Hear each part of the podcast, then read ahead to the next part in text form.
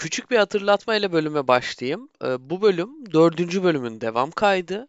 Eğer dördüncü bölümü dinlemediysen şimdi podcast'i durdurup o bölümden itibaren dinlemeye başlayabilirsin. Dinlediysen de o zaman intro gelsin.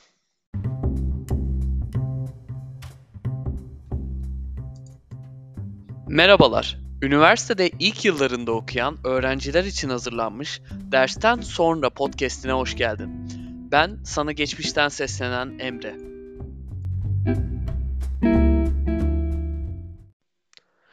Dördüncü ders çalışma yöntemimiz 4 puanla metni görselleştirmek.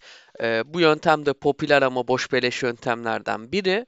Ee, şöyle tanımlayabiliriz. Bir şeyi okuyorsanız veya dinliyorsanız e, o onu hatırlamak için görsel imgeler oluşturduğunuz zaman bunu kullanıyorsunuz. Neden bu yöntem işe yarıyor olabilir? Ee, şu yüzden zihinsel bir şema oluşturma açısından faydalı ve anahtar kelimelerle ezberleme yöntemine göre de daha çok uygulanılabilir. 2009 yılında bununla ilgili bir çalışma yapılıyor. Katılımcıları da 10. sınıf öğrencileri. Ee, öğrenciler 35 dakika içerisinde kimya alanında bir tane metin okuyorlar. Ee, metni okuyan öğrenciler de ya sadece dümdüz okuyor metni ya da metindeki her paragrafla ilgili görsel hayal etmeye çalışıyorlar. Bu görsel hayal edenler de aslında ikiye ayrılıyor. Biri e, ba- e, biri paragrafta hayal ettikleri zihinsel görselleri çiziyorlar. Diğeri ise sadece hayal ediyorlar yani herhangi bir eylem yapmıyorlar. Bundan sonrasında çoktan seçmeli bir sınava giriyor bu grup öğrenciler ve soruların bazılarının yanıtı metnin içinde oluyor. Yani okuduğunu anlama gibi düşünün. Bazılarını da yorumlayarak bulmaları gerekiyor.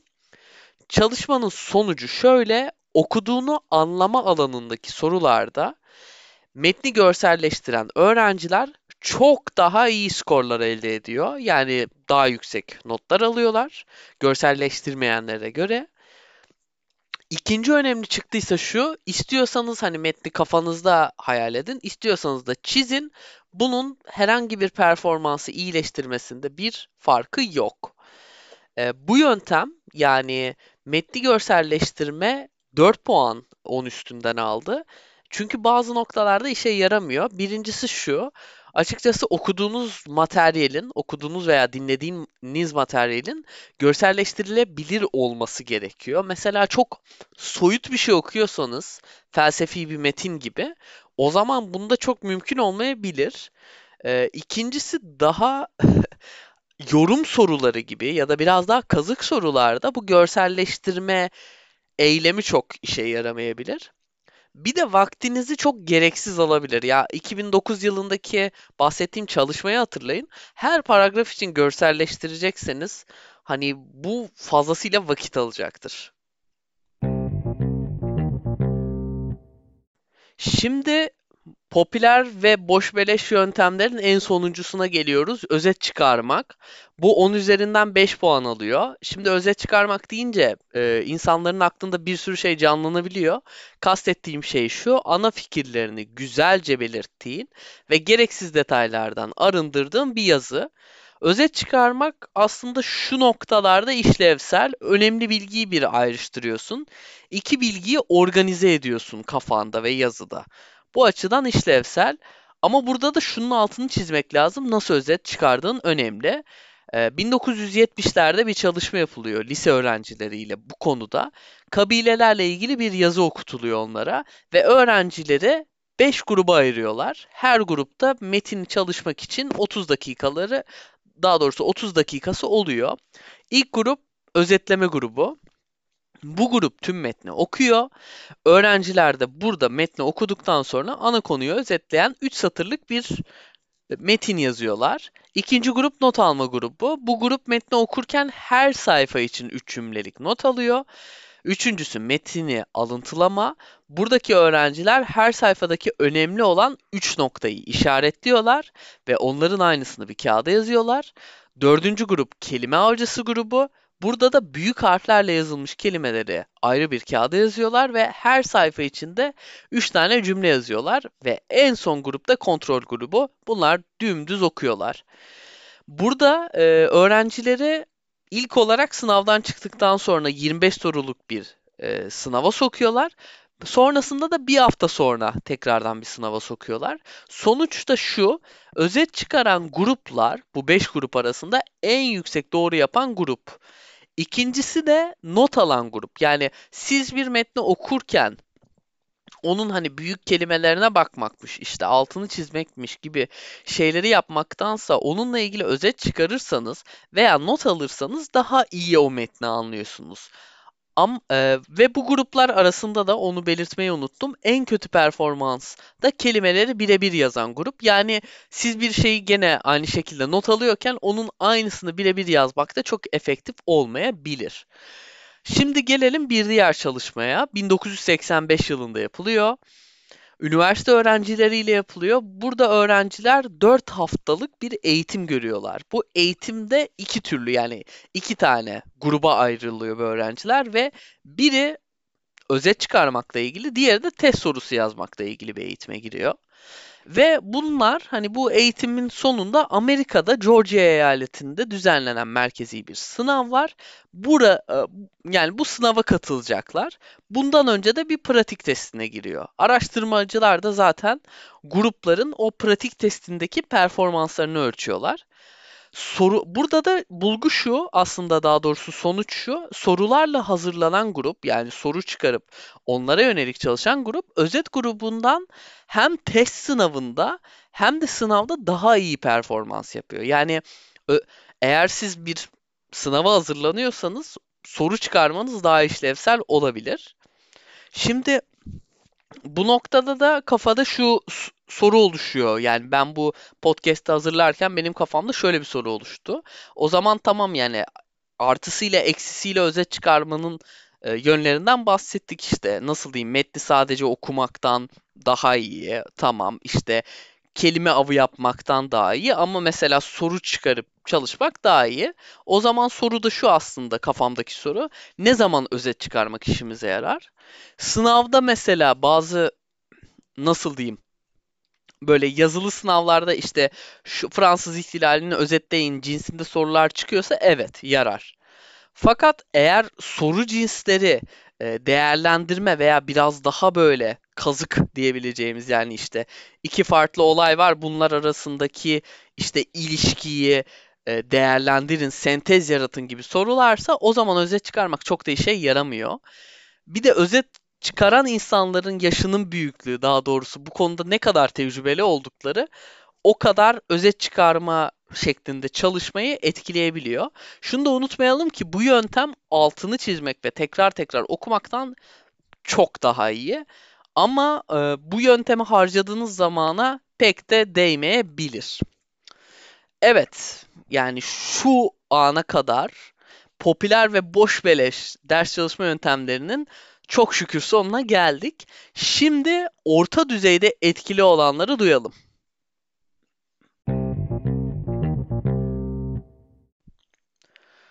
10 üzerinden 6 puanı alarak orta düzeyde etkili yöntemlerimizden en az etkilisinden bahsedelim. O da sürekli neden sorusunu sormak. 10 üzerinden puanı 6. Şunu kastediyorum aslında bunu bu tekniği diyerek öğrendiğin şeyin mantığını ve doğruluğunu test etmek için neden sorusuna yanıt veriyorsun. Öğrenciler bunu ara sıra kullansa da çocukların en çok kullandığı öğrenme yöntemi diyebiliriz bu yöntem yani neden sorusunu sormak neden hani orta düzeyde etkili. Birincisi öğrenme sürecini kolaylaştırıyor ve yaş fark etmek sizin işleyen bir yöntem. Nasıl kullanabilirsiniz? İlk olarak neden sorusuna net yanıtlar bulmanız gerekiyor. Bir konsepti, bir fikri açıklarken net yanıtlarınız varsa bu e, bu ders çalışma yöntemi daha işlevsel oluyor. İkinci olarak önceden bildiğiniz noktalarla neden sorusunu bağlamalısınız. Yani konuya birazcık aşina olmanız gerekiyor ve en son olaraksa bu neden sorusunun yanıtını kendi cümlelerinizle ifade etmelisiniz. Yani başkasının yanıtını değil de kendi ifadelerinizle bunu yapmanız daha işlevsel olacak. Bununla ilgili 92 yılında yapılmış bir çalışma var. Alman ve Kanadalı öğrenciler katılımcı grubu. e, bir tarafa Kanada'nın güzide illerini soruyorlar, diğer tarafa da Almanya'nın e, illerini öğretiyorlar. Bu arada da iki grupta da bu konuyla ilgili bilgi sahibi olan ve olmayan öğrenciler var. Tüm öğrenci gruplarına da neden sorusunu sorarak çalıştırıyorlar. Yani Kanada'nın ili şu, işte Montreal çünkü şu yüzden gibi. Daha bilgili grup buradaki sonuçta şöyle bir şey çıkıyor. Daha bilgili grup son testte yani en sonki ölçümde daha iyi performans sergiliyor. Genel olarak bu neden sorusunu sorarak çalışmayı kimler kullanabilir? Mühendislik okuyorsanız, tıp fakültesindeyseniz veya iktisadi idari bilimlerdeyseniz gayet işlevsel olabilir. Ee, ne zaman kullanmak uygun olur? Aslında kendinizi eğer konuya bir nebze hakim hissediyorsanız bu gayet güzel bir yöntem. Fakat eğer konuyla ilgili çok az bir ön bilginiz varsa ve diyelim ki tıp okuyorsunuz ve çok fazla hani öğrenmeniz gereken kavram veya durum varsa o zaman neden sorusunu kullanarak çalışmak birazcık zorlayıcı olabilir.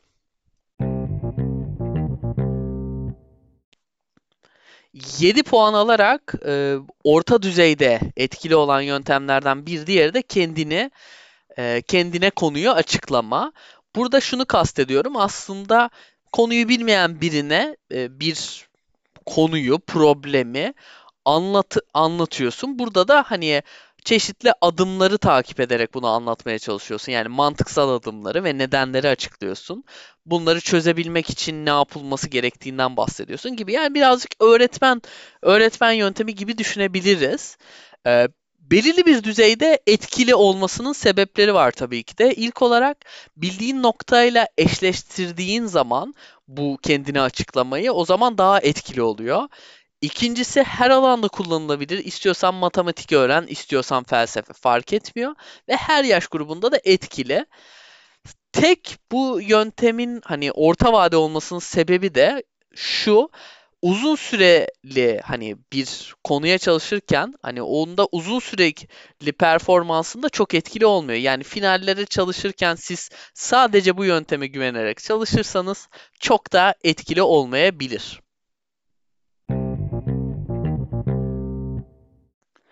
Geldik en sonuncu orta vadede etkili yöntemlerden birine. O da serpiştirerek öğrenme.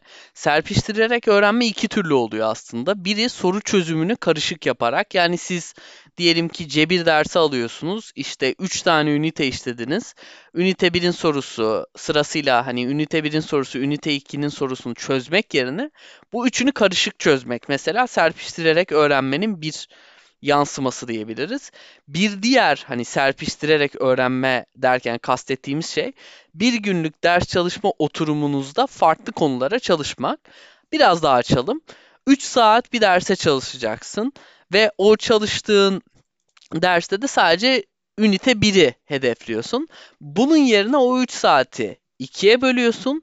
Bir buçuk saatinde ilk üniteye çalışıp diğer bir buçuk saatinde de ikinci üniteye çalışıyorsun. Yani konuları e, yani farklı konuları bir gün içerisinde çalışmak gibi düşünebilirsiniz. Neden serpiştirerek öğrenme etkili?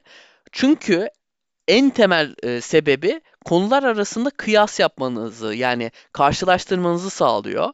Herhangi bir konuda sınavda soru sorulduğunda hangi konuyla bağlantılı olduğunu anlamanı sağlıyor ve o soruya giden yoldaki yöntemi daha iyi eşleştiriyorsun. Yani tam bir problem çözme makinesi haline geliyorsun.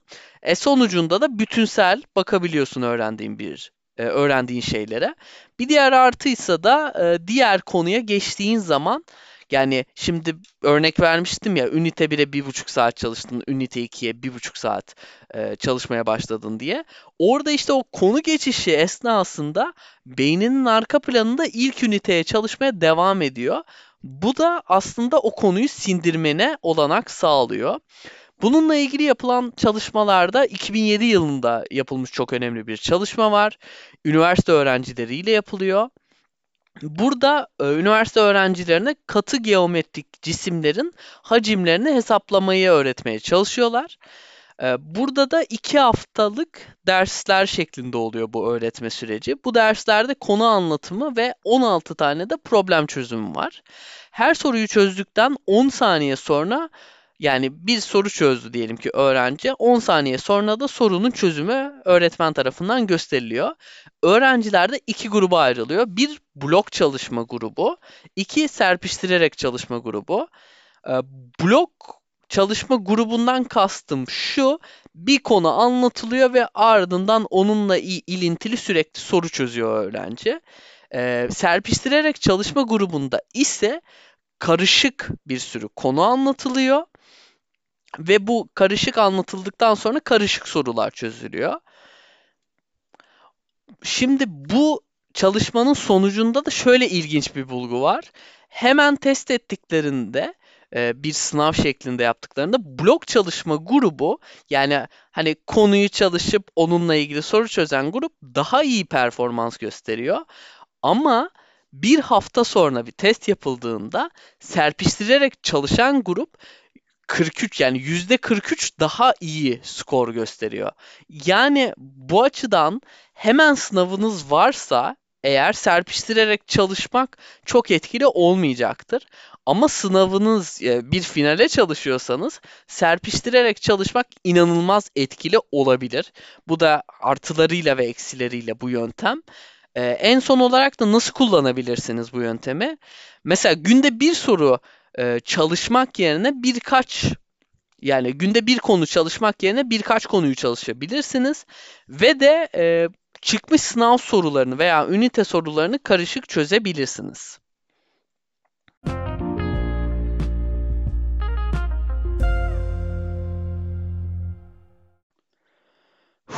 Vallahi çok konuştum ama sonunda ders çalışma yöntemlerindeki en etkili yöntemlerden bahsedebilme şerefine ulaşacağım.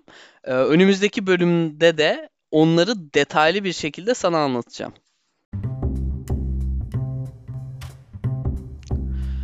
Bu bölümün sonuna geldik. Bahsi geçen makalelere ve diğer kaynaklara erişmek istersen açıklamalara göz atabilirsin.